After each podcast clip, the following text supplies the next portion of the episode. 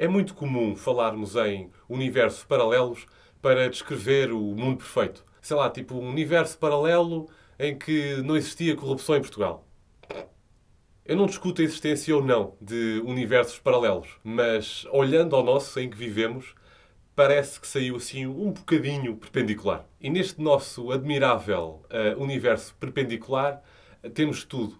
Temos um lado mais bonito, mais brilhante, com galáxias, com estrelas, planetas, ciência, arte, música, cinema, arquitetura, enfim. E depois temos também um lado mais feio, mais escuro, com José Sócrates, com Salgados, com Trumps, enfim. We're made of star stuff.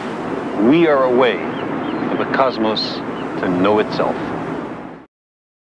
Carl Sagan tinha razão. Embora eu acho que o cosmos, quando se olha ao espelho, não se importe muito com aquele fragmentinho de pó que é a Terra comparativamente com o cosmos, por mais bonito ou belo uh, que seja.